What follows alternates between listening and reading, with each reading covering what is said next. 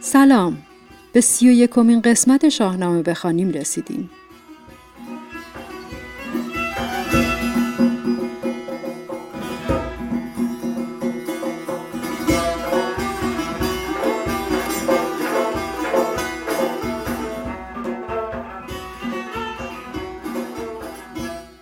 پادکست شاهنامه بخوانیم ما شاهنامه فردوسی رو بر اساس تصحیح جلال خالقی مطلق می‌خونیم.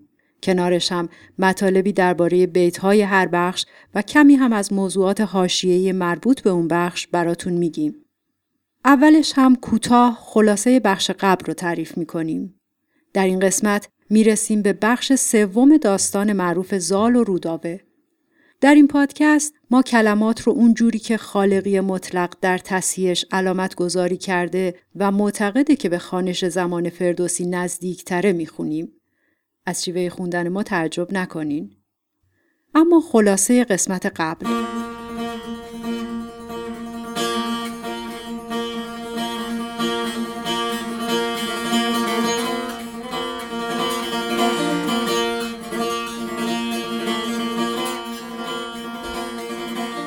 شنیدیم که سام پس از رها کردن فرزندش به این گمان که اهریمنزاده است شبی خسته و براشفته در خواب دید سواری از سمت هند به دیدارش میاد و از فرزندش به او خبر میده. سام موبدان رو خواست و تعبیر خوابش رو جویا شد.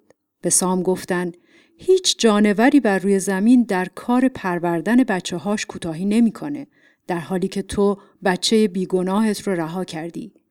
برای این ناسپاسی از پروردگار طلب بخشش کن. شب بعد سام خواب دیگه ای می‌بینه. خواب می‌بینه که از کوه هند درفشی افراشته میشه و غلامی زیبارو با سپاهی بزرگ به سمت او میاد. سمت چپ غلام موبدی و سمت راستش خردمندی ایستاده. یکی از این دو مرد به سمت سام میاد و او رو سرزنش می‌کنه که با داشتن مقام پهلوانی مرغی فرزندت رو تربیت کرده و اگه موی سفید برای مرد عیب و ایراده ریش و موی سر خودت هم که سفیده و این رو بدون که هرچند پسر پیش پدرش خار شده پیش کردگار گرامی و عزیزه. سام بیدار میشه و خیرتمندان و سران سپاه رو می‌خواد و به البرز میره تا پیجوی فرزندش بشه. سام به کوه می‌رسه و جایگاه بلند بالایی می‌بینه که ساخته دست آدمیزاد نیست. چنان با شکوه که سام زبون به ستایش خداوند باز می‌کنه. بعد دنبال راهی برای بالا رفتن میگرده. اما راهی نیست و از خداوند می‌خواد که اگه کودک از پشت اونه و اهریمن زاده نیست در رسیدن به فرزند کمکش کنه. از طرف دیگه سیمرغ به دستان میگه پدرت به سراغت اومده و باید بری. دستان ولی راضی به رفتن نیست و کنام سیمرغ رو خونه خودش می‌دونه. اما سیمرغ میگه اگه تاج و تخت کیانی رو تجربه کنی چه بسا که از اینجا یادی هم نکنی. بعد پر خودش رو به دستان میده و میگه اگه روزی از چیزی به تنگ اومدی پر من رو توی آتیش بنداز که بیدرنگ پیش تو بیام. اینجوری دل زال رو آروم می‌کنه و بعد برش میداره و پیش سام می‌بره.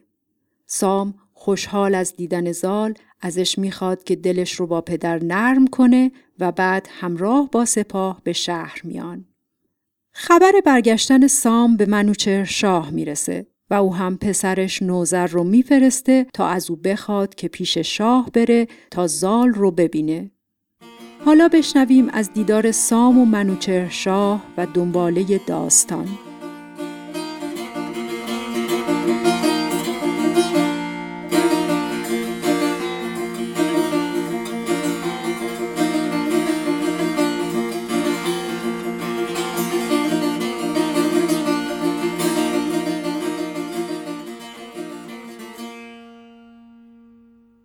چو چون اوزر بر سام نیرم رسید که پور جهان پهلوان را بدید فرود آمد از اسب سام سوار. گرفتند مر یکدیگر را کنار. ز شاه و ز گردان بپرسید سام از ایشان بدو داد نوزر پیام. چو بشنید پیغام شاه بزرگ زمین را ببوسید سام سترگ.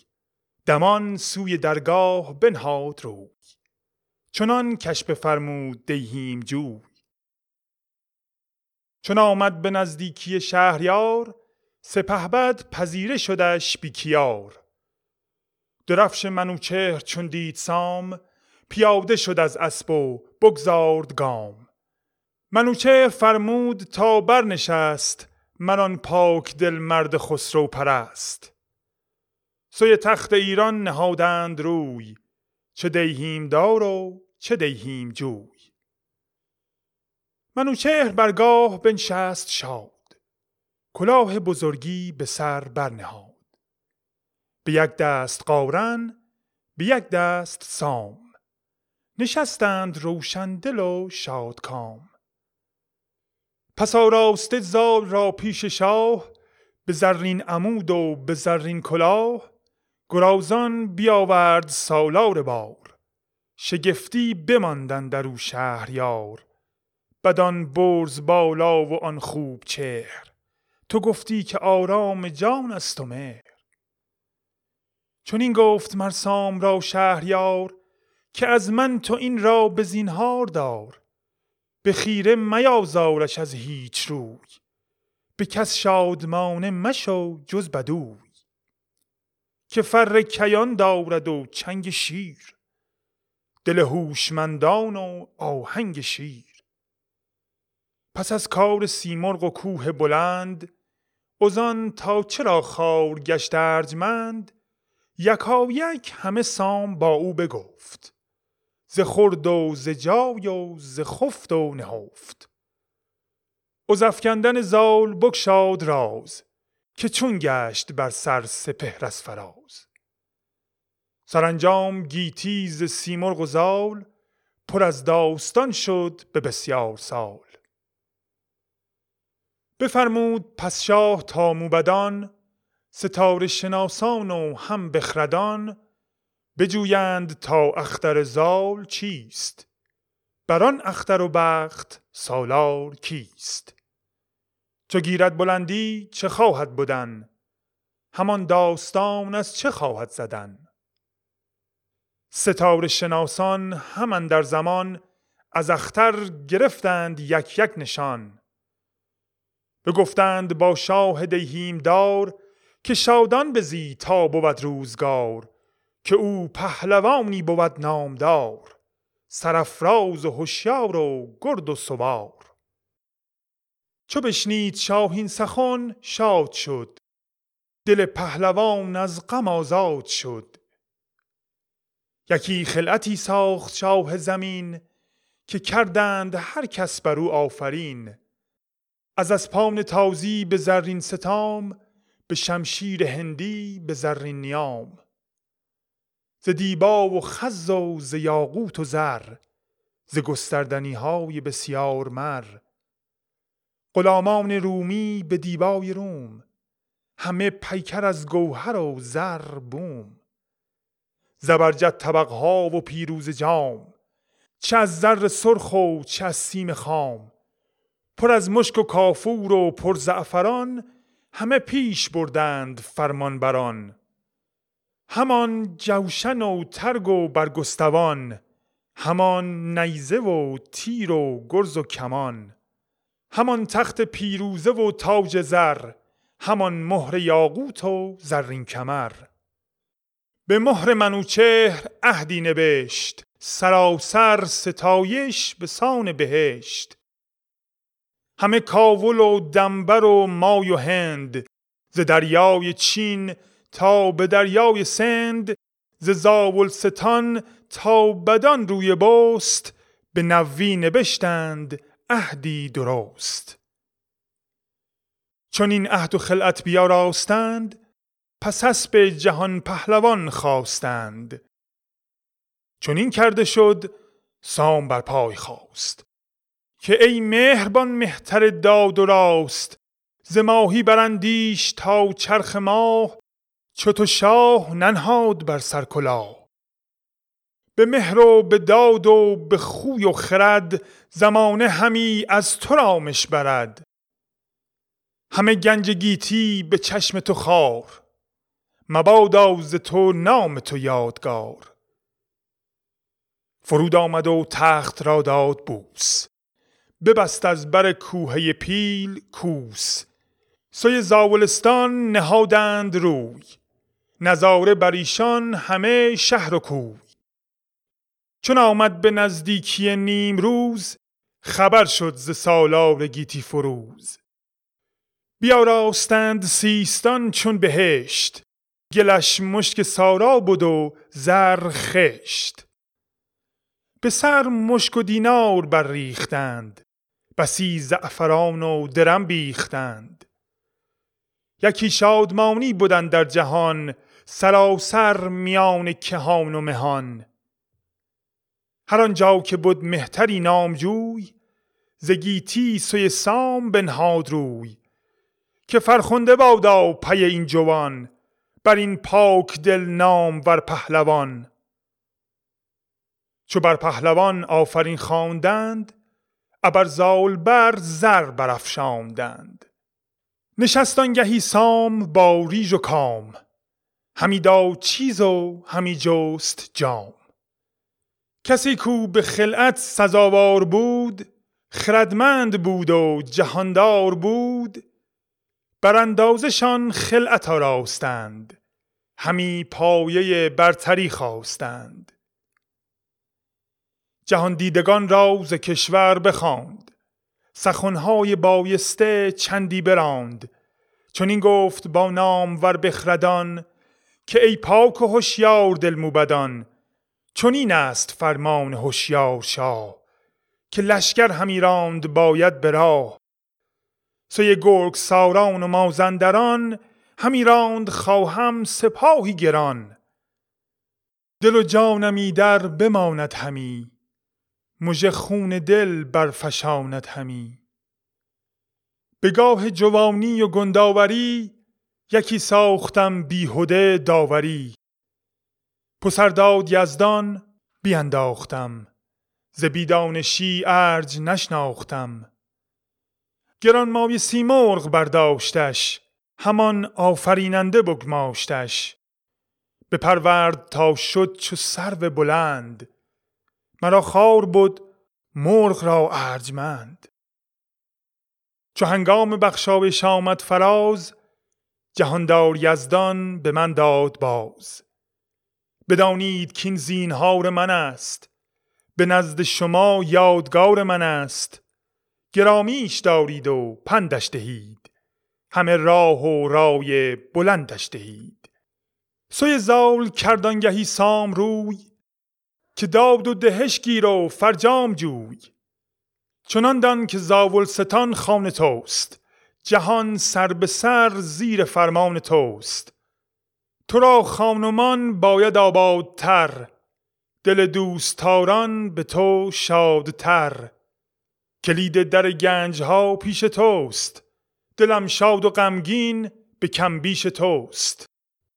به سامانگهی گفت زال جوان که چون زیست خواهم منی در نوان. جدا پیشتر زین کجا داشتی مدارم گر آمد گه آشتی. کسی با گنه گرز مادر بزاد منانم سزد گر بمانم زداد گهی زیر چنگال مرغندرون چمیدن به خاک و مزیدن ز خون. کنون دور ماندم ز پروردگار چون این پرورامد همی روزگار. ز گل بهره من جز از خار نیست بدین با جهاندار پیکار نیست. پدر گفت پرداختن دل سزاست. بپرداز و برگوی هرچت هواست. ستاره شمر مرد اخترگرای چون این زد تو را زختر نیک رای که ایدر تو را باشد آرامگاه. همی در سپاه و همی در کلاه.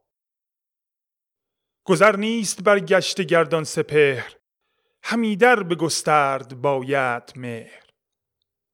کنون گرد خیشن در آور گروه سواران و مردان دانش پژوه بیاموز و بشنو ز هر دانشی بیابی ز هر دانشی رامشی. ز خورد و ز بخشش میاسای هیچ همه دانش و داد دادن بسیج بگفتین و برخاست آوای کوس هوا قیرگون شد زمین آبنوس. خروشیدن زنگ و هندی درای برآمد ز دهلیز پرد سرای. سپهبد سوی جنگ بنهاد روی یکی لشکری ساخته جنگ جوی. بشد زال با او دو منزل به بدان تا پدر چون گذارد سپاه. پدر زال را تنگ در بر گرفت شگفتی خروشیدن اندر گرفت. بفرمود تا باز گردد ز شود شاد دل باز تخت و کلاه. بیامد پراندیشه دستان سام که تا چون زید تا بود نیک نام. نشست از بر نام ور تخت آج به سر بر نهادان فروزند تاج. ابا یاره و گرزه گاوسر ابا طوق زرین و زرین کمر. ز هر کشوری موبدی را بخواند پژوهید هر چیز و هر چیز راند. ستاره شناسان و دیناوران سواران و گردان و کیناوران شب و روز بودند با او به هم زدندی همی رای بر بیش و کم.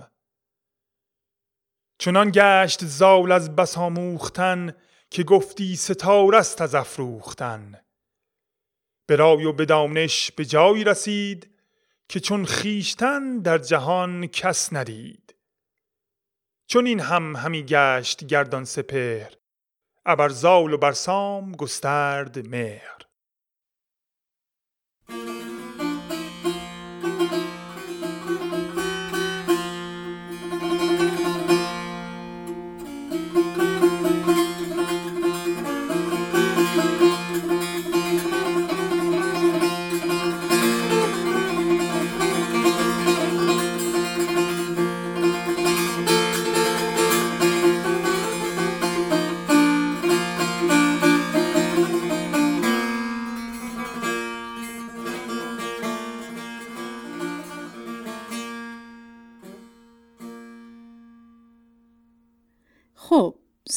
به همراه زال به درگاه منوچهر شاه میرن. در مجلس شاه دو پهلوان بزرگ یعنی قارن و سام دو طرف شاه میشینن. شاه از زیبایی و بلند بالای زال شگفت زده میشه و به سام میگه حواست به زال باشه و ازش می‌خواد که بیهوده آزارش نده. اخترشناسان خبرهای خوب از آینده پهلوانی زال میدن و سام و زال قصد رفتن به زاولستان می‌کنن. وقتی هم که می‌خوان برن سام رو به نام جهان پهلوان می‌خونن. پس به جهان پهلوان خواستند. همینجا خوب اشاره کنیم به کانال تلگرامی بیحقی درس گفتارها و مقالات با صدای مهدی سیدی که در اون تاریخ بیحقی رو می‌خونه. و بالای یا پالای خواستن رو به کرات توضیح میده. بالای خواه شغل مهمی بوده و به معنی اسب خواه. کارش انگار این بوده که بلند صدا می‌زده که اسب فلانی رو بیارین و اینکه فلانی رو چی و چطوری بگن خیلی مهم بوده. در واقع عنوان و جایگاهش رو همین صدا زدن مشخص می‌کرده. مثلا یکی بی هیچ منصبی می اومده پیش شاه و وقتی داشته می‌رفته صدا می‌زدن که اسب حاکم کابل رو بیارین. همونجا همه میفهمیدن که در جلسه با شاه شده حاکم کابل. چیزی از رسیدن ساموزال به زابلستان نمیگذره که سام همراه با سپاه باید بره به سمت گرگساران و مازندران. سام و زال خداحافظی خیلی احساسی دارن. اول که سام خودش میگه که دل و جونش با این سفر نیست. چقدر هم زیبا میگه که دل و جانم ایدر بماند همی مژه خون دل برفشاند همی سام خودش ناراحته زال هم میاد و زبون به شکوه باز می‌کنه که پدرجان باز هم می‌خوای من رو رها کنی و بری و من چه بدبختم و از این حرفا. سام ولی بهش میگه اینجا بمون که خوبی ها در انتظارته. جلوتر که کار ازدواج زال و روداوه بالا می‌گیره زال یه اشاره می‌کنه به قولی که سام موقع پیدا کردنش بهش داده بود که هیچ وقت دلش رو نشکنه. اگه متن پیرایش دوم خالقی مطلق رو دیده باشین حتما متوجه شدین که بخشی از ابیات این داستان که مربوط به اولین دیدار و قول دادن سام به زال میشه و اونها رو در قسمت قبل پادکست شنیدیم در چنگک یا قلاب گذاشته شده. به من ای پسر گفت دل نرم کن. گذشته مکن یاد و دل گرم کن. منم کمترین بنده یزدان پرست. از آن پس که آوردمت باز دست پذیرفتم از خدای بزرگ که دل بر تو هرگز ندارم سترگ. بجویم هوای تو از نیک و بد. از این پس چه خواهی تو چونان سزد بیتهای توی چنگک در پیرایش دوم خالقی مطلق یعنی همین نسخه‌ای که می‌خونیم بیتهایی که در اصالتشون شک هست ولی دلیل کافی برای افزوده بودنشون هم وجود نداره. مثلا همین چهار بیت توی شش تا دستنویس هست ولی توی دوتای دیگه که مرجع اصلی ترن نیومده. اما چون در ادامه داستان چند جایی به این قضیه اشاره میشه به گفته خالقی احتمال اصلی بودنشون هست و ایشون هم با اینکه در پیرایش اول این بیت ها رو بیرون از متن اصلی گذاشته در پیرایش دوم بیت ها رو داخل متن اصلی توی چنگک آورده. به هر حال اگه فرض کنیم که کاتبان برای جفت و جور شدن داستان این بیت ها رو بعدتر افزوده باشن به نظر میاد که می‌تونستن جاش رو بهتر انتخاب کنن. مثلا اونجا که ساموزال گریون از هم جدا میشن. پستر این قسمت هم که از شاهنامه شاه تماسبی انتخاب شده همین صحنه خداحافظی سام و زال رو نشون میده. اگه به جزئیاتش دقت کنیم زنی رو می‌بینیم که زانوی غم بغل گرفته و بالا نشسته. سام که گرزه گاو سرش دستشه و آماده رفتن به جنگه. و زال که با موی سپید مشخصه.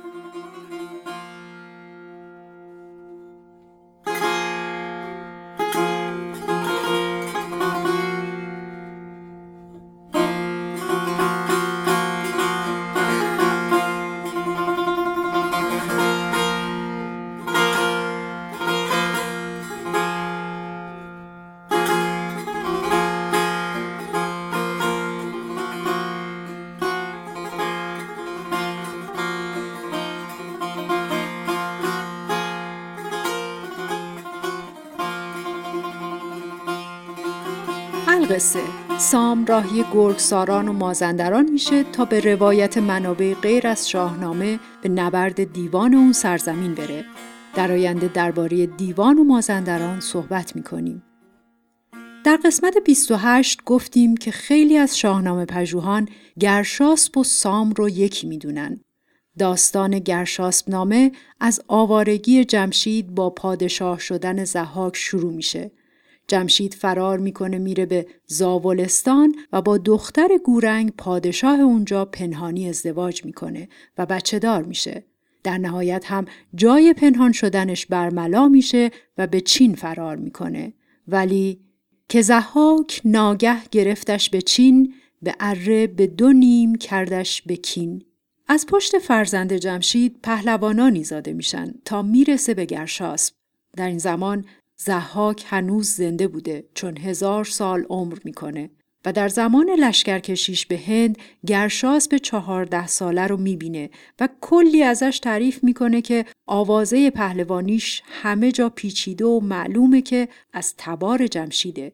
به جمشید ماند به چشم و به پوست گواهی دهم من که از تخم اوست. از اینجا سفرها و ماجراجویی های گرشاسب شروع میشه اول اجدهایی رو می‌کشه که البته مشابه اون رو فردوسی درباره سام هم نقل می‌کنه و بهش خواهیم رسید. بعد زحاک گرشاسب رو همراه با لشکری به یاری مهراج به هند میفرسته که هین لشکرکشی به سمت سرندیب با ببر بیان روبرو میشه و اون رو هم می‌کشه. می‌دونیم که در شاهنامه رستم با ببر بیان مبارزه می‌کنه که البته به گفته خالقی مطلق از داستانهای الحاقی شاهنامه است و به جای خودش بیشتر درباره این هم خواهیم گفت. بعد از لشکرکشی با مهراج به سیاحت جزایر هند میرن. قبل از این سفر گرشاس به رحمنی رو می‌بینه و شروع می‌کنه از کارزار دنیا ازش سوال کردن و از هر دری می‌پرسه تا بیشتر یاد بگیره. خلاصه تو جزایر مختلف با شگفتی های گوناگون روبرو میشن و همین جاهاست که گرشاس با سیمرغ روبرو میشه. از شگفتی های مشهور این گلگشت ارغنونه که با آوازش همه رو پریشون می‌کنه و در نهایت خودش رو در میون آتیش میسوزونه. گرشاسب در این سفر سیاحتی هم آروم نمی‌گیره و به جنگ اجدها و دیو و مانند اینها میره که از جمله جنگ با سکسارانه و به نظر مشابه جنگ سام در گرگساران که در شاهنامه اومده. جنگ با سکساران داستان جالبی داره اینها تو جزیره قالون معدنکار بودن و طلا و قلع و فولاد میفروختن و جاش مرجان می‌گرفتن برای تاج و زیورالات. سکساران آدمخوار بودن و هر کسی رو توی جنگ می‌گرفتن بیدرنگ زنده میخوردن. خورندش همان در زمان زنده زود. گرشاسب سپاهش رو وارد جزیره می‌کنه و همون ابتدای جنگ می‌فهمه که سپاهش توان نبرد تن به تن با اینها رو نداره. پس سبک داد فرمان سپهبد که جنگ مجویید کس جز به تیر خدنگ. اینجوری اینها رو هم شکست میده و بعد با وارد شدن به مقبره سیامک پسر کیومرس گشت و گذار گرشاسب هم تموم میشه. و برمیگرده پیش زحاک به خوشی و شادخاری. این خلاصه ای از نیمه اول گرشاسب نامه بود. به گفته بهمن سرکاراتی، پژوهشگر استور شناس، تأثیر افسانه های آمیانه برگرفته از کتاب هایی مانند سنباد بحری یا اسکندرنامه در گرشاسب نامه زیاد دیده میشه و قسمت عمده اون هم در همین سفر گرشاسب به هند مشخصه.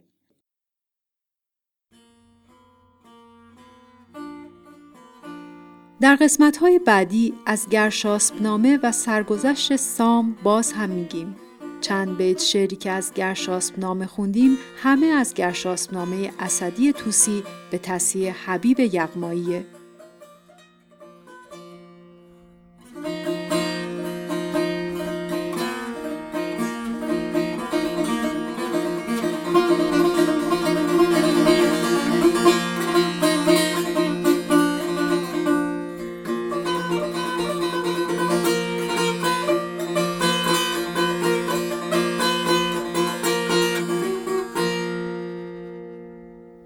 پایان این قسمت پادکست رسیدیم.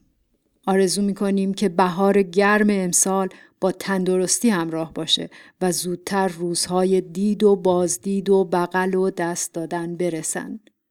ما داریم روی بهتر کردن پادکست کار می کنیم. اول اینکه اگه علاقه مندین به ما ایمیل بزنین تا جزو تیم بشین و به ما کمک کنین. اگه وقت یا علاقه این کار رو ندارین ما رو به کسانی که به شاهنامه علاقه دارن معرفی کنین تا بیان و همراه ما باشن. لطفا یادشون بدین که پادکست رو از اپلیکیشن های مخصوص پادکست مثل Castbox، Podcast Addict، Google Podcast، Stitcher، Apple Podcast، ناملیک و شنوتو گوش کنن. راه های ارتباط با ما در توضیحات پادکست هست. خیلی از خودتون و اگه می‌تونین از دیگران مراقبت کنین. سرتون سلامت و بدرود.